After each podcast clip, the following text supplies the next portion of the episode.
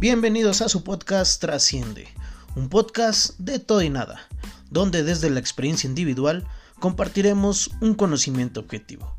Mi nombre es Marco, comenzamos.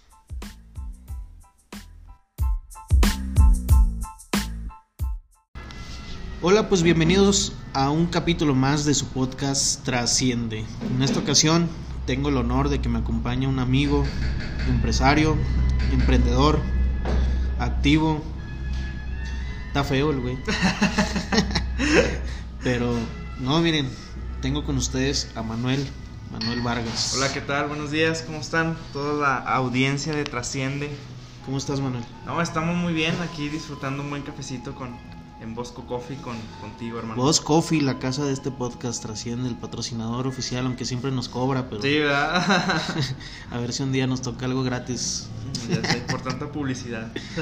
Oye, Manuel, pues eh, platicarles aquí a los que nos escuchan, eres un emprendedor que trae hay un tema que me gustaría que platicaras de tu negocio del, del mezcal. Sí, pues ahorita estamos eh, echándole ganas a este tema del mezcal. Eh, ya tenemos un año y medio dentro de la industria. Pues estamos ahí tratando de innovar, metiendo cosas nuevas, tratando de, de hacer lo mejor y de posicionar el mezcal de una manera distinta a la que actualmente ya, ya se ve, ¿no? Quitar como que los estigmas que hay alrededor de- del mezcal. ¿Qué me trajiste una Una pachita. Una pachita también el día de hoy oficialmente Mezcal Tecomanus se vuelve patrocinador oficial de este podcast. Del podcast Asciende, por supuesto. Vamos, vamos a hacerle la prueba de calidad. Me trajiste un mezcal artesanal 100% duranguense. ¿De dónde traes el maguey, hermano? ¿De dónde es el maguey? El maguey sale de Pino Suárez, es maguey silvestre, es joven cenizo, cenizo joven. Y pues está hecho allá por las tierras del Mezquital, ahí cerca del Mezquital en Pino Suárez. Aquí no nos pueden ver, pero estoy haciendo, estoy agitando la botella para ver Las las perlitas. perlas. Si me permites lo voy a abrir Claro que sí, adelante. para conocer su perfume. Huele bien, huele bien. Vamos a hacer la prueba del, del aroma, Muy bien. untándolo en la piel. ¿Si te sabías esta o no? No, esa la verdad no.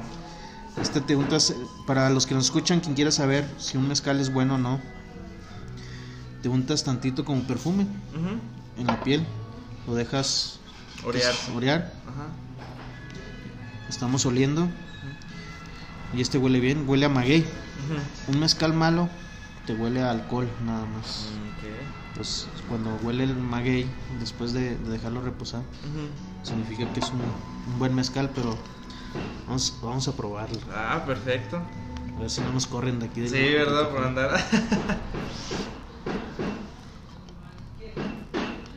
Y cabe recalcar que apenas son las diez y media de la mañana y Marco ya está tomando. Hay personas ahorita en Oaxaca desayunando con un mezcalito. ¿eh? Oye, está muy rico. Tiene. No es nada fuerte. ¿Qué tiene? ¿Cuántos destilados tiene? Son este? es tridestilado. Tres destilados. Ajá, 47 grados de alcohol. Para las personas que quieran probar un mezcal que no sea fuerte, tres destilados Es está mejor, perfecto. ¿eh? ¿sí? Tiene un buen sabor. Ahora en estas fechas navideñas, quieres quedar bien con el jefe, con los amigos. Claro. Un buen mezcal. Tecomanus. Tecomanus. La mejor opción. Aquí viene nuestro amigo Bosco con nuestros cafecitos. Algo que le quieras decir a la audiencia. Cuando gusten visitarnos, estamos aquí a la orden. ¿Dó- ¿En dónde está? Estamos aquí en Independencia, entre Gómez y Gavino. Un café tostado por nosotros. Está muy rico con nuestro espresso. ¿Es el mejor café de Durango, sí o no? Claro que sí. ¿Va la cuenta patrocinada por Bosco o no? Claro, por supuesto. Ah, ya, ya quedó declarado. Gracias. Oye, Manuel. Dime. pues, empezamos probando tu, tu mezcalito. Ajá. Ahorita se lo voy a echar aquí al, al cafecito. Ya a ver- a ver qué sé. tal, ¿verdad? Con piquete de una vez, ¿no? Platícame cómo nace, cómo nace tu proyecto, cómo, cómo nace el emprendimiento de, de mezcal Tecomanus. Eh, pues Tecomanus es un. Es, es el punto de inflexión en mi carrera como emprendedor. Porque por, por años yo traté de buscar, de, de encontrar una manera de emprender donde yo me sintiera cómodo. Yo, yo empecé mi historia de emprendimiento a los 18, 17 años más o menos. Estamos hablando que ahorita actualmente tengo 23 años. Entonces, pues ya tenemos añitos en este, en este rollo del emprendimiento, intentando, fracasando, cayendo, ganando, y, pero no me sentía al 100% cómodo. Entonces llega un punto de inflexión en mi vida que digo, tengo que hacer algo. Tengo que hacer algo que me haga sentir bien, que me haga ganar dinero y que me ayude a posicionar a Durango en, un estigma un poquito más grande, porque pues sabemos que, que Durango gira alrededor de muchos pensamientos de sigue siendo un rancho, de que no tiene visión, de que no tiene crecimiento económico. Entonces dije, ¿qué podemos hacer? Algo que sea aquí de la tierra y que me haga sentir cómodo a mí, porque otros emprendimientos pues, no me hacen sentir cómodo. Justamente es lo que platicábamos en, un capítulo anterior que tuvimos con, Felipe Hernández Orona. Lo platicamos desde la perspectiva de la política y, y, lo electoral, pues Durango es una ciudad difícil. ¿sí? También se lo decía yo desde, desde mi posicionamiento como emprendedor, empresario. Es difícil emprender y tener una empresa aquí en Durango. Por muchos factores. Pero competir en la industria del mezcal en Durango siento que es un trabajo arduo. Sí, demasiado. Porque quitarle a la gente el estigma de que el mezcal es de Oaxaca, uno, es el primer paso difícil. Dos, mantener el maguey y defenderlo como lo defiende Oaxaca, eso también un paso difícil. No sé si lo sepas que ya Oaxaca está viniendo a comprar semilla de... de ya van dos viajes que vendo yo de, semilla de cenizos para este, palenqueros oaxaqueños. Y no veo que estemos haciendo algo Durango por defender el, el arraigo de, este maguey, porque este maguey es único, único en el, en el mundo dicen ahí cuál es mejor mezcal, el de Oaxaca, el de Durango. Yo que ya he probado los dos y he vivido en los dos lugares, te puedo decir que los dos son muy buenos, simplemente que son dos tipos de mezcales muy diferentes. Sí, claro. diferentes. Este, maguey, por ejemplo, que tú tienes, el tecomanos, trae ese saborcito férreo, ese, ese saborcito de mucho mineral en la tierra que el mezcal oaxaqueño no lo tiene. Entonces me imagino que como que entrar a la industria del, del maguey entrar a la industria del mezcal ha sido difícil porque pues también hay dos tres mezcaleros aquí en Durango que Fuertes, ya, y ya llevan más tiempo. Tú llevas que alrededor de un año un año y medio. Un año, y, medio. más o menos. Y, y sí es un tema muy interesante el que tocas porque la industria es difícil primeramente aquí en Durango por eso por lo que mencionas de que es difícil quitar el estigma de que el mezcal es de Oaxaca. El segundo estigma con el que yo me he topado al menos personalmente es de que creen que el mezcal es una bebida simple, una bebida corriente, una bebida que no, que no merece el honor que se merece. Y la otra es que también pues la gente tiene mucha resistencia a comprarle, y es que específicamente en Durango, a que su gente de Durango crezca. Entonces, sí son tres factores muy importantes que, me he topado aquí. Y aparte que en la industria del mezcal también, ahorita ya mucha gente estamos tratando de, apostarle a la sustentabilidad de los magueyes aquí en Durango, porque tarde o temprano se nos van a acabar. ¿Qué es eso? A ver, explícanos. Ok. La sustentabilidad de los, del, del maguey cenizo joven está apostándonos a, o poniéndonos en un estigma en el que nosotros tenemos que ya sembrarlo. O sea, nosotros tenemos que plantarlo porque ah, Lo que pasa es que para, quien no lo sepa, el maguey cenizos es, es un maguey silvestre. Esto quiere decir que no, no, no, lo plantas, sino que va saliendo. Te lo vas encontrando en la tierra, literalmente tiene el, palenquero tiene que irlo buscando eh, eh, por la tierra, por sus tierras, y eso lo hace un, un maguey especial y con la denominación silvestre. Así es. Pero lo que te decía, ¿no? Que ahora nos toca cuidar el maguey y ahora estamos generando esto de cultivar el maguey para que no pierda la, la esencia, porque pues el maguey silvestre del estado de Oaxaca se está acabando. Sí, claro. Ya se está acabando la especie silvestre. Por eso están buscando el de Durango. Entonces me, me, decías, ya, ya les toca a ustedes tener este prepararse para un futuro. Sí, por supuesto. Y estamos hablando de que, por ejemplo, una, plantación de un maguey tarda en madurar entre 5 a 7 años. imagínate, si lo estamos haciendo desde ahorita, en 5 años vamos a tener el resultado y quién sabe cómo nos vaya, o sea, en, esos, en ese lapso en el que madura, quién sabe cómo nos vaya a ir a nosotros los mezcaleros. Porque como, o sea, es un, también un mercado muy competido y que se están produciendo cada vez más y más y más y más y más litros año con año. Este año pues sí bajó un poquito, pero el año pasado la industria solamente en Durango creció 361% de la producción del 2018. Entonces, es una industria que aquí en Durango está creciendo y que al menos yo vi la oportunidad de entrar porque es un mercado totalmente creciente y que Durango se puede posicionar en algún momento como el, mezcal líder sobre Oaxaca. Porque pues ya estamos viendo que Oaxaca ya está viniendo para acá, para estos lados, a, a- a solicitar nuestros, nuestras semillas. Y Durango tiene la denominación de origen, ¿no? Sí, 100%. Denominación de origen. Sí, y es un terreno virgen para, para los mezcaleros Durango porque sí te conozco varias marcas de mezcal, de haber probado pues, muy pocas, pero sí veo un terreno virgen y también veo pues a los empresarios que tienen una gran gran área de oportunidad no como porque te lo repito a lo mejor aburro mucho a la gente que me escucha pero yo cuando estuve en Oaxaca cada esquina me topaba un mezcal diferente recorrían lo- los municipios y era un, un mezcal diferente y la gente o sea la gente no sabes con la pasión de la que habla de su mezcal Claro. o sea, la, la gente, te- y más cuando eres de fuera, te lo presume y te lo lleva y ten y pruébalo y llévate un litro. O sea, lo, es tan apasionado el tema que ya se volvió parte de la cultura oaxaqueña. Tiene una identidad con el mezcal el Estado. Sí, ¿no? Sí, 100%. Y es algo que queremos lograr aquí. Eh, en Pero Durango. son años. Sí, años. O sea, estás, te digo, o sea, estamos luchando con estigmas que ya vienen implantados.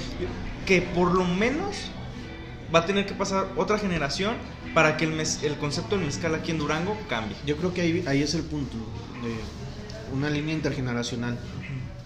Porque a la generación que tenemos ahorita no le podemos quitar el estigma de que es, un, es una bebida que fuerte y raspa y pega. O sea, Claro. si al tequila le hacen gestos, pues imagínate el mezcal. Un mezcal. Sí. Pero también hay que enseñarle a la gente a tomarlo. Sí. Si no le enseñas a tomarlo, o sea, pues el mezcal es suavecitos, tranquilito. Igual que a lo mejor el tequila, pero el tequila sí te lo puedes echar. Sí, como, como todo. Pero, o sea, lo artesanal que es esta bebida no se presta como para que te lo estés tomando eh, shot, shot, ¿no? O sea, es, es un proceso, es una experiencia bonita el tomar, Sí, claro. tomar el mezcal, porque pues es una bebida Ancestral. ancestral, ¿no? Ajá. Sí, 100%. Y, y, y, y sí concuerdo mucho contigo en ese sentido porque mira, a mí me tocó en una etapa en la preparatoria en la que el alcohol, cualquiera que fuera, era de shot. Entonces, yo creo que ahí radica ese rollo que en el descontrol dentro del alcoholismo de la gente cree que todo el alcohol en general se toma de shot o se toma como si nada. Pues podemos ver gente que, que el vodka se lo echa así de, de gilo, el tequila, el whisky, los famosos. Pues sí, tú has visto, ¿no? Donde se empinan la botella. Y en algún punto a lo mejor quieren también jalar el mezcal a esa cultura, porque sabemos que es un mezcal, eh, un, un destilado muy fuerte y que pues apendeja, ¿no? ¿Sí puedo decir groserías aquí? Sí. Sí, ok. O sea, apendeja y Ya no, ya no va a monetizar mi, mi podcast, tu- tu podcast pues, ya sé, ¿verdad? Y entonces siento que hasta cierto punto los jóvenes y la gente lo ha querido jalar esa cultura también de, de, de echárselo de gilo.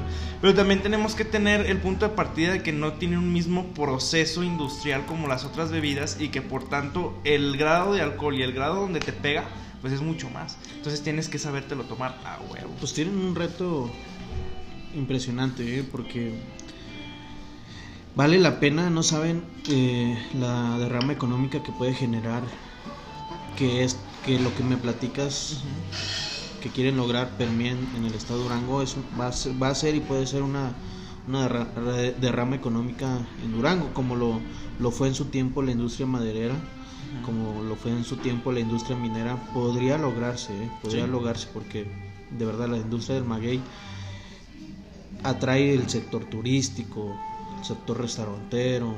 Sí, exportaciones.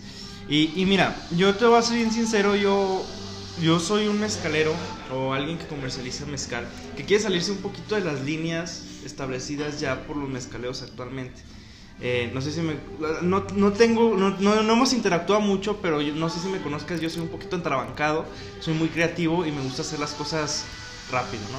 Entonces, sí quiero salir un poquito del carril que, que tienen ahorita establecidos los, los, los mezcaleros de Durango, de Oaxaca y todo. Y, y vender el mezcal como algo, pues, por ejemplo, el whisky, que antes se lo vendían a los señores grandes, que era una bebida de señores grandes empresarios y podíamos ver comerciales y gente con su whisky en las rocas, y hoy actualmente ya es una bebida para chavos. Entonces, cambiar ese estigma de, de- de- del mezcal hacia otro público y plantearlo de una manera diferente, con otros eventos, con otras actividades dentro, de, por ejemplo, el, podcast, eh, pues ya llegas a otro tipo de público y vas cambiando el estigma hasta cierta manera del mezcal. Entonces, siento que hace falta mucho eso. Se quieren mantener, eh, en- y es algo con lo que yo no estoy de acuerdo, al menos en la industria del mezcal aquí en Durango, que se quieren mantener en algo muy tradicional. Y sí, sí hay que mantener la tradición del mezcal, sí hay que mantener ese eh, proceso artesanal, pero creo que la manera en la que se lo planteamos al público debe de cambiar. Debe cambiar completamente porque si no, la industria del mezcal no va a crecer. Porque ya estamos acostumbrados a ver eh, eh, cómo se lo plantean en Oaxaca, en otras, por ejemplo, Zacatecas, San Luis Potosí, Guanajuato, ahorita actualmente Puebla, que tienen denominación de origen. Y, y el mercado del mezcal está creciendo totalmente. Entonces, tenemos que plantearlo de una manera que sea atractivo para la gente local, para la gente nacional y poder hasta exportarlo, que ahorita pues ya hay gente que lo está exportando, pero tenemos que plantearlo de una manera diferente, a mi ver.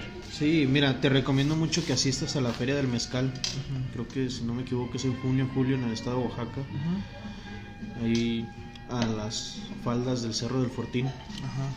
Este, a mí me sorprendió cómo esta feria, pues a pesar de ser una cantina enorme, encontrabas mezcaleros que su producto mm, ya no lo vendían en México. Su mezcal era su, su su mercado era en Italia.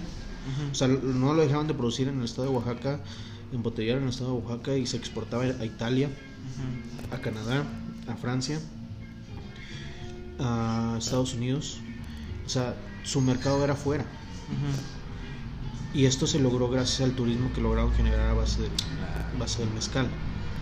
Pero me sorprendió, o sea, a mí lo que me llamó la atención es que yo le decía, oye, ¿y dónde lo puedo encontrar aquí en Oaxaca?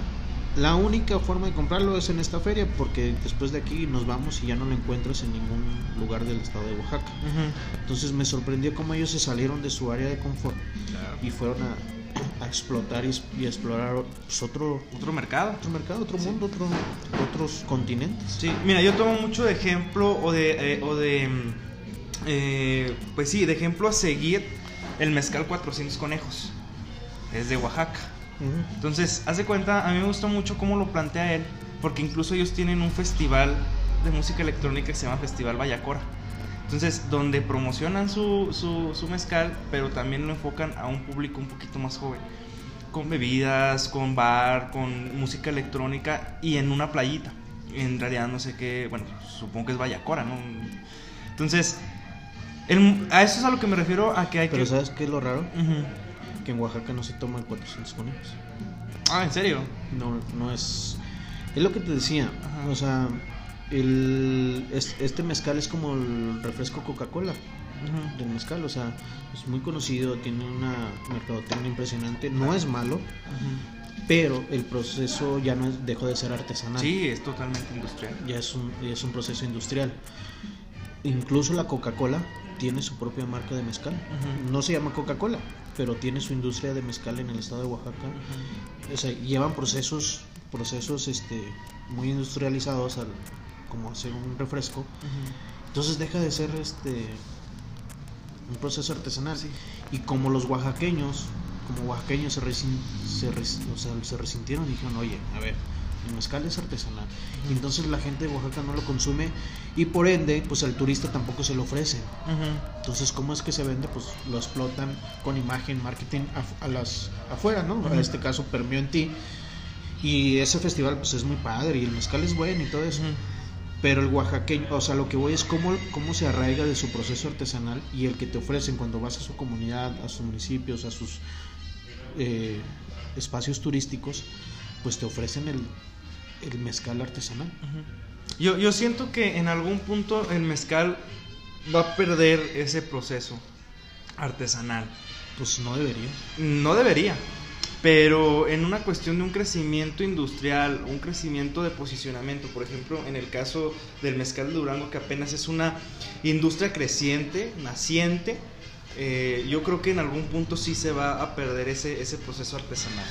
Pues es que yo creo que puede ir de la mano, sin, sin perder el proceso eh, artesanal. Por ejemplo, por ahí ya te lo había platicado, soy embajador del, del mezcal Rico Sicopil eh, del estado de Oaxaca.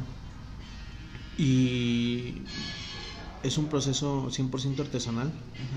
La persona que lo vende está desde, el- desde que se cosecha el maguey, pasa por el palenque, lo envasa en su casa, de hecho, y tiene todas las certificaciones, tiene las certificaciones eh, que marca la, la ley en este caso, y ya lo está empezando a, a vender en, en la República Mexicana, incluso ha llegado a, a cruzar frontera en otros países, pero no ha, pre- no ha perdido su proceso artesanal. Claro. Y él tiene esa visión, no perder este proceso artesanal. Entonces, sí, o sea, si tu meta es vender mucho, pues claro que tiene que perder ese, ese, ese proceso. Sí, claro. Pero, digo, yo creo que ahorita el empresario mezcalero en Durango tiene que enfocarse mucho Al mantenerlo. en mantener esa denominación de origen, en mantener esa identidad que tiene por sí solo el mezcal. Sí, 100%. Entonces, si nos enfocamos a industrializarlo y perderlo, no, no le vamos a no vamos a llegar al clavo que mencionamos en el principio, ¿no? Sí, sí, sí. ¿Por qué te menciono esto?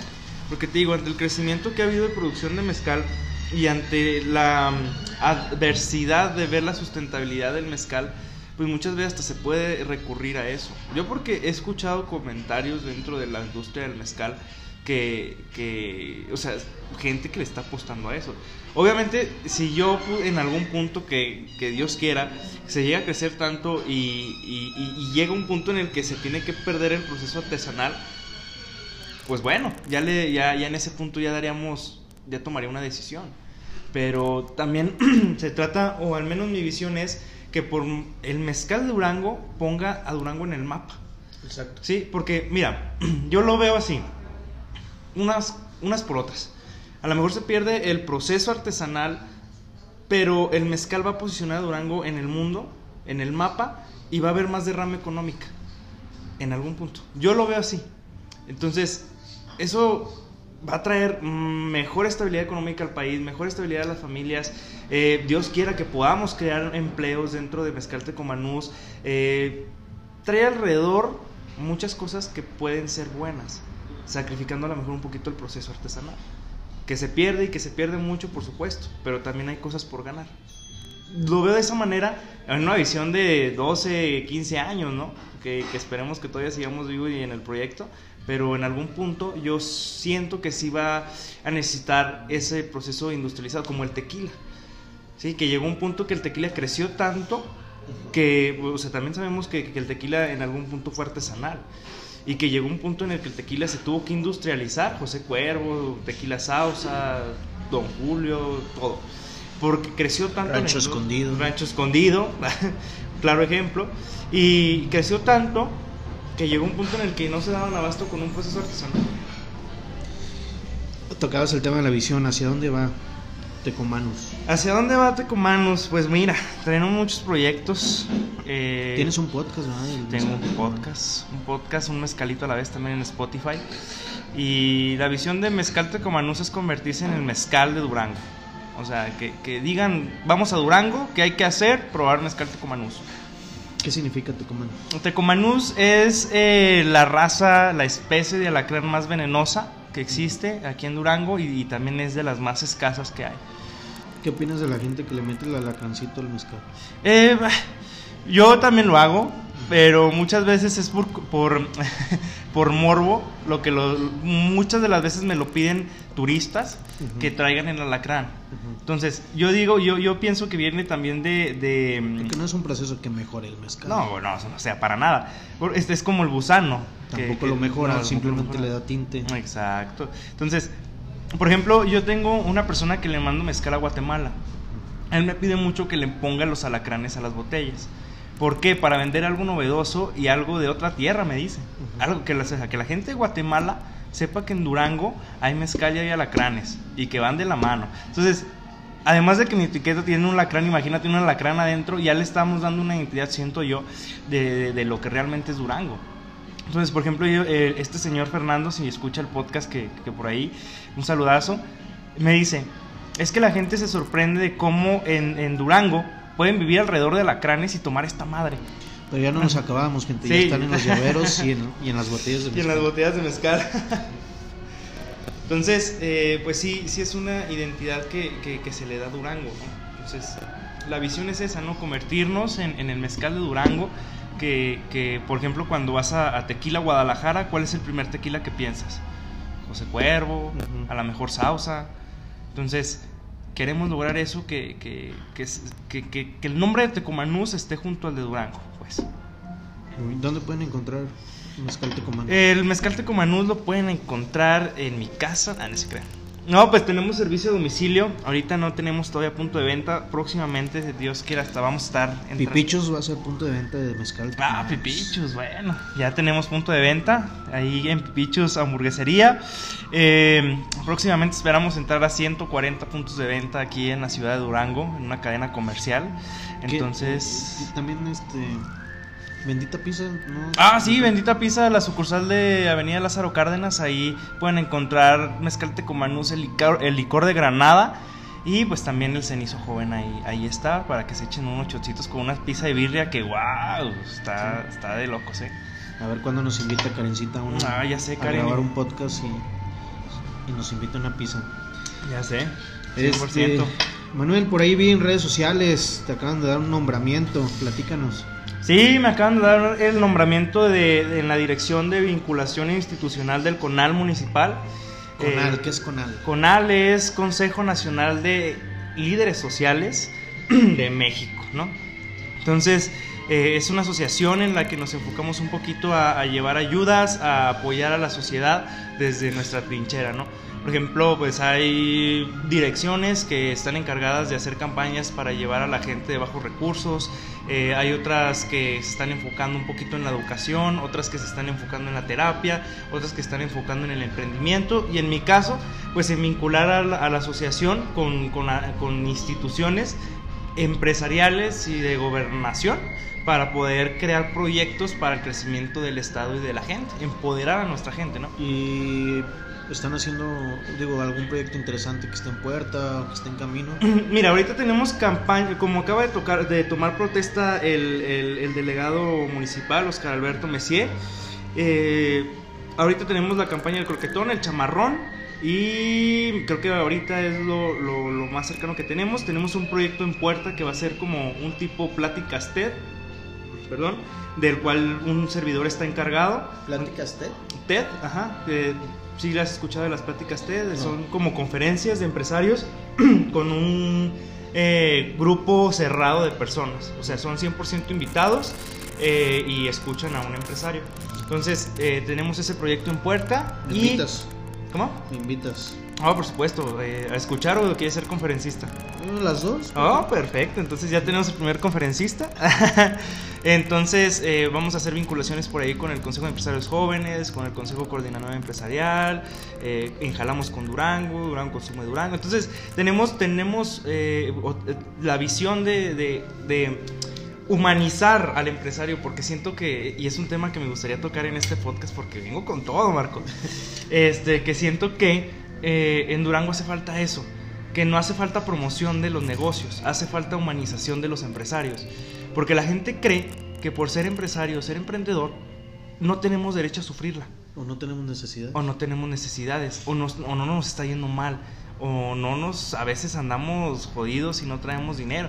Entonces, eh, yo siento que, que- que una campaña de eh, consume local tiene que ser desde la humanización del empresario, no desde la promoción de la empresa. Porque pues ah, promociones de la empresa tenemos mucho, pero ¿cuántos empresarios humanos tenemos? ¿Cuántos empresarios detrás de la marca conocemos? Sí, de hecho hay una, una marca de una consultora que es de publicidad que se llama Social Restaurant.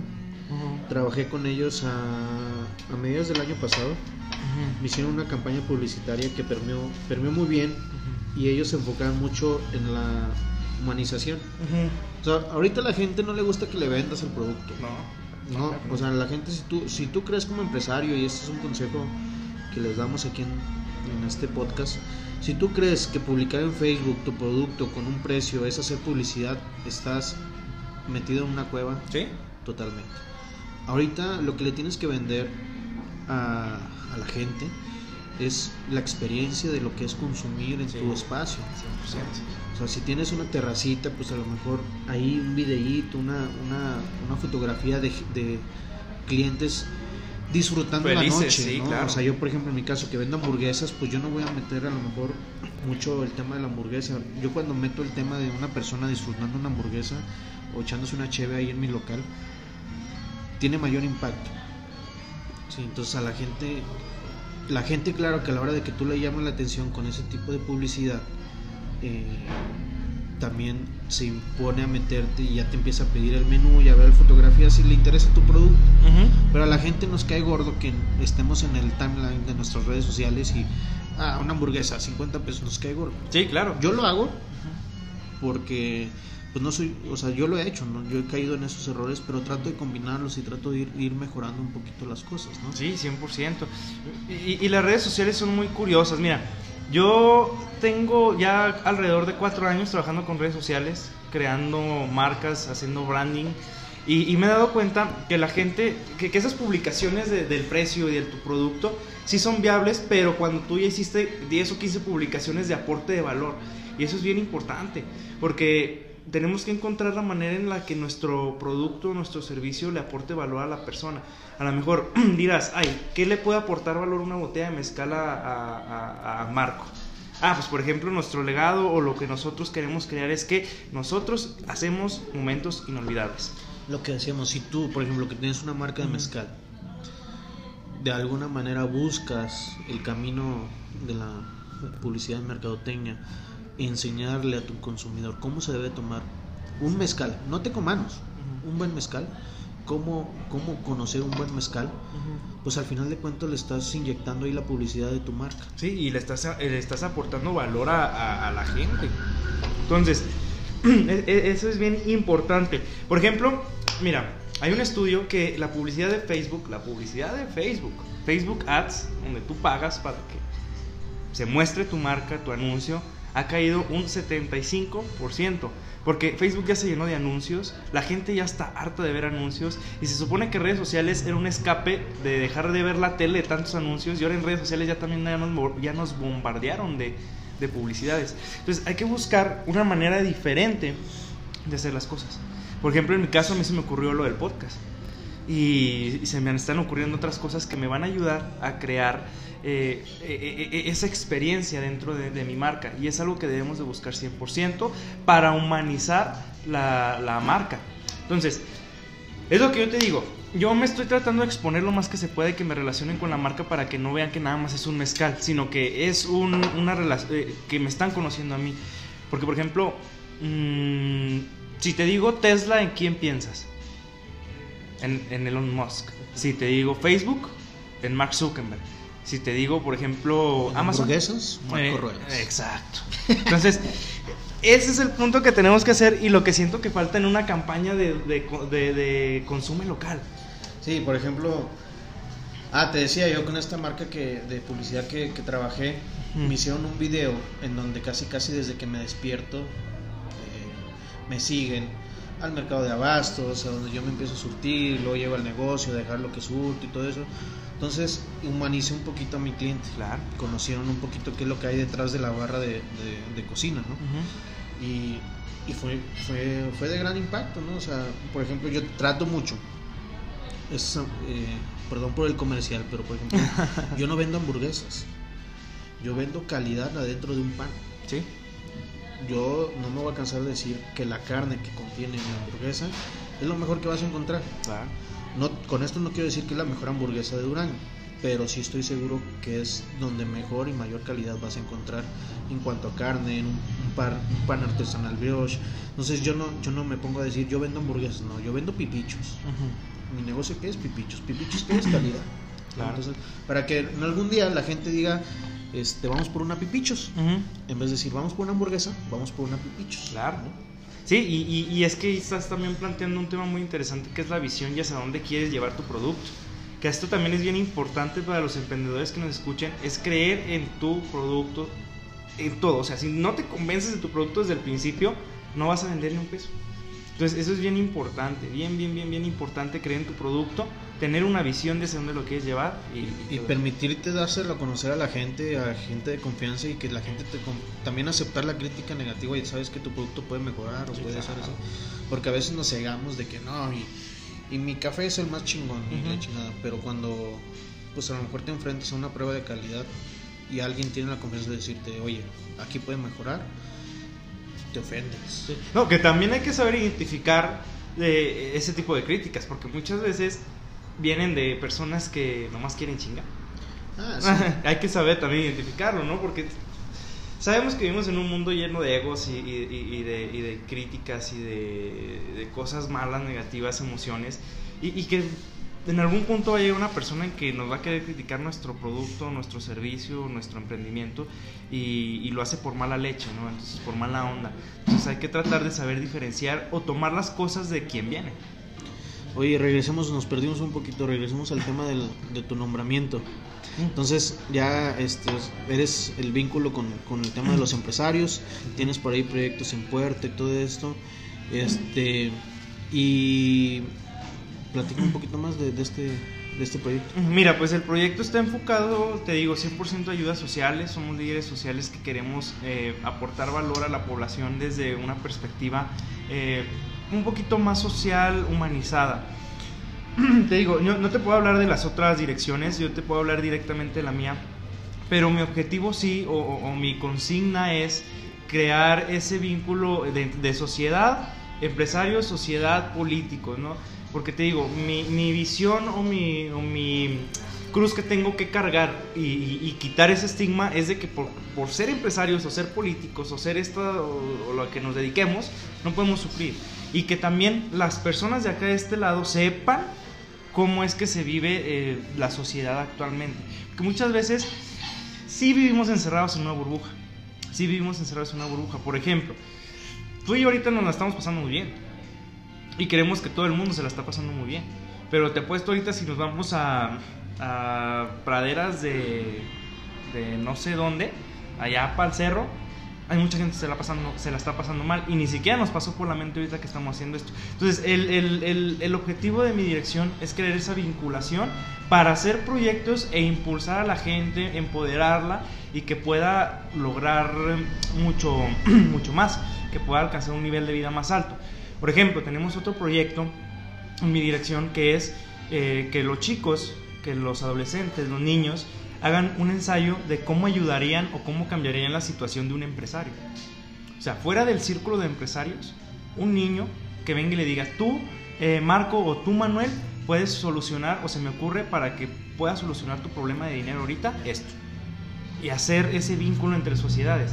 Por ejemplo, también queremos eh, crear un vínculo entre la comunidad Huichol, de aquí de, indígena de aquí de Durango, con los empresarios para hacer colaboraciones en empaques, en botellas, en, eh, en artesanías, en puntos de venta, para que también la economía se vaya ahí eh, entablando, se vaya emparejando entre la comunidad indígena, que es de las más desprotegidas aquí en Durango, y la comunidad empresarial.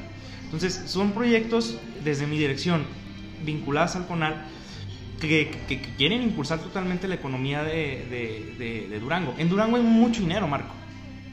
Muchísimo dinero. Ponta. ¿Onta? Esa es la pregunta. ¿Dónde está? Entonces, yo te voy a responder la pregunta. El dinero está allá afuera. Haz de cuenta, va pasando, va caminando, va en carro, está sentado en su oficina. El chiste es plantear proyectos para que la gente se identifique y la gente se sume. ¿Sí? Yo estoy muy en, muy en contra, te lo voy a decir esto, de, de, por ejemplo, decir que el gobierno tiene que hacer cosas para que mejore la economía de la gente. Yo estoy más a favor de que si tú no estás creciendo es por tu culpa. Soy mucho de la acción masiva. Lo que pasa es que el gobierno tiene la responsabilidad de generar las políticas públicas para que para que esto suceda, o sea, no es de que no sea su responsabilidad, pero o sea, existen ya los programas sociales, existen estas herramientas. El tema es que muchas veces el gobierno lo capitaliza para temas electorales, entonces no permea como tiene que permear. Ujú.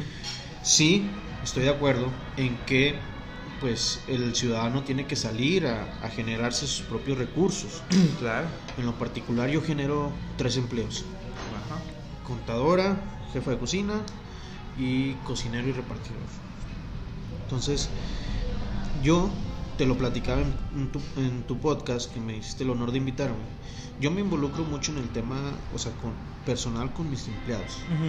Primero conocer cuáles, sus, cuáles son sus necesidades, qué horarios puede laborar, cuántos hijos tiene, o sea, no por metiche, sino para en- encontrar, porque a veces como patrón uno comete el error de, a ver, yo nada más a mí me importa lo que tú seas, a mí me importan cero tus problemas que tengas allá. Entonces yo conozco, pues, porque se da la confianza, conozco que a lo mejor hay problemas de disfunción, disfuncionalidad en la familia, hay este problemas para llevar a los niños a las escuelas.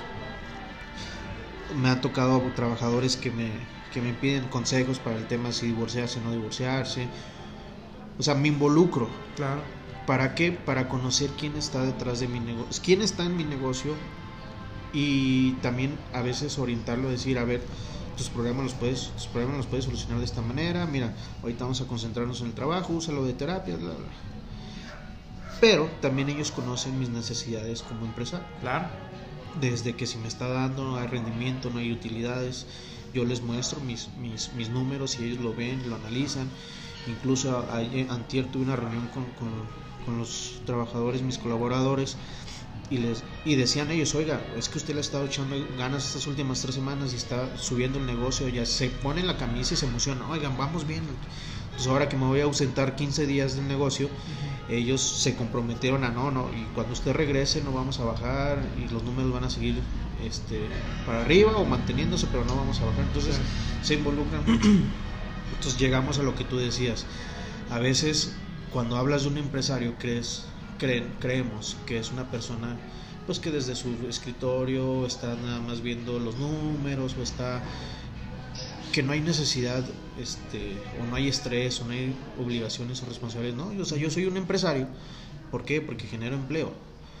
Y a lo mejor la palabra a veces me costaba trabajo decirla no yo no soy empresario no o sea sí lo soy. ¿por qué? porque genero tres empleos porque tengo un negocio porque estoy dado de alta en hacienda porque estoy dado de alta en el IMSS o sea sí lo soy soy un empresario lo que no soy, soy es quizás a lo mejor una persona que con su empresa ya ha logrado un éxito eh, o una etapa financiera que, que pueda Masiva. masiva. Ajá. Eso es lo que a lo mejor todavía no soy. Yo estoy en el camino. Para mí ser empresario es generarme las oportunidades de tener una libertad de tiempo. Claro. De yo poder estar ahorita en este momento grabando un podcast contigo y al mismo tiempo ahorita mi, mi negocio está abierto y Sí, está, está siendo, dando. está siendo atendido. Ese es mi objetivo de ser empresario. Y sumándose de que hay un, hay un ingreso económico. ¿no? Entonces, este, creo que la gente sí se ha vuelto insensible en ese sentido de, no, yo no voy a ir a consumirle a pipichos porque pues voy a ir con molcas y, o sea, sí, claro. no, entonces siento que sí, o sea, te invito a que no, no claudiques en esta visión que tienes de, de, de sensibilizar a la ciudadanía de cuál es el detrás de cámaras de un, De un de un empresario. Sí, y, y más en estos tiempos que cierran negocios, están cerrando negocios a diario. Entonces, No, ya, ya ha costado un trabajo. Yo he estado a punto de rendirme dos, tres veces. ¿eh? Sí, está, está canijo. Está canijo y, y- y, por ejemplo, grandes cadenas como Comics en Paseo Durango, como Super Salads, que, o sea, ya tiran la toalla. Imagínate cómo los negocios locales, cómo nos estamos manteniendo. Entonces, sí es bien importante, sí es bien importante tener ese vínculo empresarial entre, entre- ese vínculo humano entre empresario sociedad, porque pues a final de cuentas vivimos o tratamos de vivir de lo que la gente nos compra. Pero yo, yo, yo siento que también los empresarios hemos caído en, en- en- en la publicidad excesiva, excesiva, publicidad engañosa, hasta cierto punto publicidad, eh, o sea, que no refleja realmente una experiencia, sino simplemente el producto y, y que no ese, esa pasión por, por querer comprarlo. Me imagino que todo esto te ha ayudado, tu podcast, un mezcalito a la vez, has tenido invitados eh, pues de, de nombre aquí en Durango, eh, un Paco Rueda, un Gustavo Mujica. Mujica, un, esto, un, un- Karen, Sane Guillén. entonces, y ya escu- conoces tú quizás la perspectiva y las necesidades de un empresario. Ujú. También yo creo que es importante meterse a las- al tema, eh, vamos a escuchar a los empleados. Sí. ¿Qué opinan ellos de lo que está pasando de esta, este bache eh, socioeconómico que estamos pasando? ¿Qué opinan ellos, no? Por ahí vi, si lo estaba haciendo bien este del restaurante, ay, ¿cómo se fue? ¿Cómo se llama? El- ¿Cómo, cómo? hay un restaurante, una cafetería, Sabor y Esmero. Ah, ok. Sabor y Esmero estaba haciendo ese tipo de campaña de, eh, eh, escuchar al empleado. Ujú. No sé qué también le fue, solo él conoce sus números, Ajá. pero me gustó. Pues también hay que escuchar al empleado, ¿no? Porque pues es parte de la sociedad civil y también la está sufriendo ellos. Claro. ¿no? Ahora, por ejemplo, el gobierno que está limitando los, las actividades de los taxis, ah, caray, pues, o sea, les- le está pegando el bolsillo al empleado, porque pues ahora no, no va a tomar un camión, ahora va a tener que tomar Taxi o... taxi o, y clandestino, porque Sí. o sea, yo creo que el gobierno también no ha tenido la sensibilidad de escuchar al empresario real. Escucha al amigo, al compadre, a los que se llevaron el- los créditos en el. A ellos sí los escuche, pues ellos no tienen a lo mejor un sufrimiento real económico. Exacto, y, es lo que te digo, hace falta ese, ese vínculo entre realmente qué está pasando en sociedad, porque te digo, si tú y yo estamos encerrados en una burbuja, ¿qué, qué, qué nos esperamos de las grandes esferas de Durango, no? De que son los políticos, porque realmente, mira, son bastantes los ricos que hay aquí en Durango, pero la mayoría de los ricos son los políticos. Entonces, muy pocos empresarios realmente están en las esferas de poder ahí arriba. Y, y ellos están encerrados en su mundo, ¿no? Ni siquiera ven o se sientan a ver más que en campaña cómo está la gente. Pues es que la gran fuente de empleo de Durango, mientras siga siendo el gobierno, pues así vamos a seguir. Siete de cada diez duranguenses dependemos de, o directamente o indirectamente del gobierno. ¿sí? Entonces, hay que buscar hay que buscar nuevas formas de empoderar a la gente, de, de, cambiar su estigma de la vida y tratar de, salir, o sea, de, de emprender y crear empresa, porque también le hace falta mucho eso a Durango, ¿no? Eh, yo aquí en Durango no conozco una empresa lo demasiado grande para que pueda trascender hasta internacionalmente, pero que sea de renombre, ¿sabes? Al- algo así tipo un Coca-Cola, un Pepsi, o, o- o, por ejemplo empresas mexicanas como Bimbo, como... O sea, de Durango, ¿qué hay? Pues lo que pasa es que hay industria, la, creo que no hemos explotado lo que nos debería importar en Durango, que es la industria maderera y la industria minera.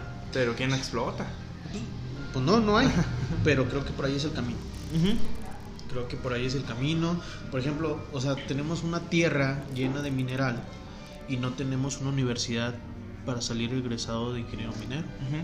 Eh, mira, yo, mi mamá tuvo la fortuna de trabajar mucho en el sector hotelero y por medio de ese ambiente, yo, me- o sea, uno, cono- uno se entera de cosas que en realidad están pasando en Durango que uno ni cuenta se da. Por ejemplo, la industria minera aquí pues sí es explotada, pero por ejemplo tenemos vías de Basif, Sí, pero es Majestic, explotada por canadienses. por canadienses. Entonces, a lo que voy es, ¿cuándo un duranguense va a salir y crear una minera para explotar eso? ¿O cuándo va a salir una empresa grande multinacional de Durango? Pues lo que te digo, que los canales no son los correctos. Por ejemplo, ¿cuándo va a salir? Pues cuando exista una universidad del minero que pueda preparar a gente para poder buscar ese, ese emprendimiento en la minería. Claro. Que es, digo, es explotar y explorar una minería, pues se necesita Millones. costales de millones de pesos. Pero, pues al menos podemos comenzar con preparar a los duranguenses a que salgan a, a laborar en el sector minero y regresen con una derrocha económica importante. Porque pues, la mayoría de las empresas mineras en Durango, y te lo digo que, que he estado trabajando yo en el sector minero, pues los, los puestos más importantes que hay dentro de, por ejemplo, Argo- Ar- Argonaut en San Juan del Río, pues a los jefes los traen de Sonora, de Culiacán, Ok. de otros estados. Entonces, y los de aba- abajito, como me tocó a mí ser, pues somos de Durango, pero no, o sea, no tenemos las herramientas suficientes para lograr esos puestos.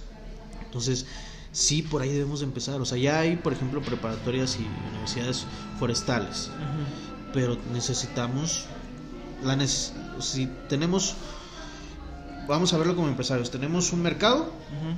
pero no estamos generando eh, Carne para ese mercado. o el vehículo para atacar ese mercado. O sea, tenemos chingo de hectáreas para explotar en la minería. Ujú. Tenemos muchas empresas mineras en Durango, pero no tenemos a duranguenses preparados para eh, competir por esos cargos. Sí, 100%. Pero pues, es, es algo complicado. Esperen a Mezcalte como Nus como la primera multinacional de Durango.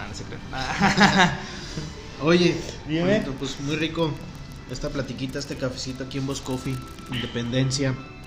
Este, pues vamos, vamos cerrando Muy este bien. podcast. Por ahí, si ya escuchaste uno que otro capítulo, entenderás la pregunta del final. A ver. A muchos les da miedo, aquí no hay madera para tocar. Eh, Manuel, Dime. ¿Cómo le gustaría ser recordado en las próximas generaciones con estas actividades de impacto social que estás haciendo como empresario, como amigo, como pareja, como hijo? Este, ¿Cómo le gustaría trascender a Manuel en, en- en este mundo terrenal? A mí me gustaría trascender y, lo tengo muy claro como alguien que aporta valor a la vida de las personas y que deja una huella en ellas positiva. Que me recuerden como alguien que con quien volverían a querer estar. Sí, por eso yo recalco mucho que siempre hay que actuar con buena voluntad, siempre hay que actuar de buena manera sin dañar a la gente.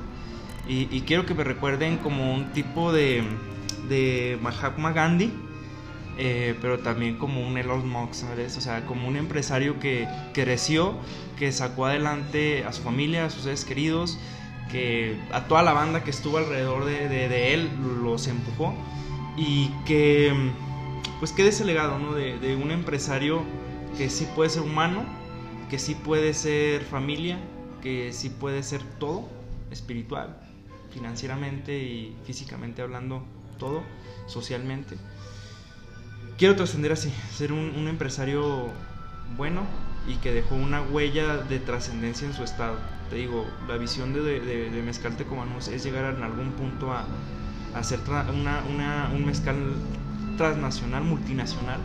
Y quiero dejar por lo menos, me siento con la capacidad de dejar esa semilla en Durango, de que en Durango pueden hacer grandes, grandes, grandes proyectos. Pues tienes todo el camino por delante, eres joven, ¿cuántos años tienes? 23 años. 23 años, tienes las puertas abiertas aún para, para lograr ese camino. Creo que tienes un reto importante, pero también creo que tienes la, la oportunidad de que pues, es un terreno virgen el mezcal. Entonces, dale, dale con todo hasta donde tope. Aquí, en lo que se te ofrezca como amigo, pues encontrarás el apoyo. Eh, y no, pues agradecerte el tiempo que hayas estado aquí con nosotros. No, gracias a ti por la invitación. Muy, muy rico café el de Voz Coffee. Algo que quieras agregar, despedirte. Eh, pues nada chicos, eh, en esta época y en todas las épocas nunca le aflojen, siempre tengan acción masiva, nunca se dejen parar, todos los días vendan, todos los días ofrezcan, todos los días hagan acciones para exponerse, exponer su producto y esa es de la manera en la que, en la que van a, a lograr crecer su empresa, su negocio, su empleo, sus ventas, lo que sea. Excelente, pues vamos a darle. No sé si este capítulo salga antes de, de que termine el año, pero Ojalá. si es después de que termine el año, vamos a darle. Que sea un año próspero, Claro. que sea un año muy activo. Vamos a salir juntos de este, de este bache Vamos socioeconómico. Este, muchas gracias por escucharnos, compártanlo, compártanlo y si creen conocer a alguien que, que está haciendo algo importante por la sociedad, contáctate, contáctate y te esperamos. Aquí tienes un espacio, un micrófono. Muchas gracias, mano. No, muchas gracias a ti Marco, hasta luego. Hasta luego.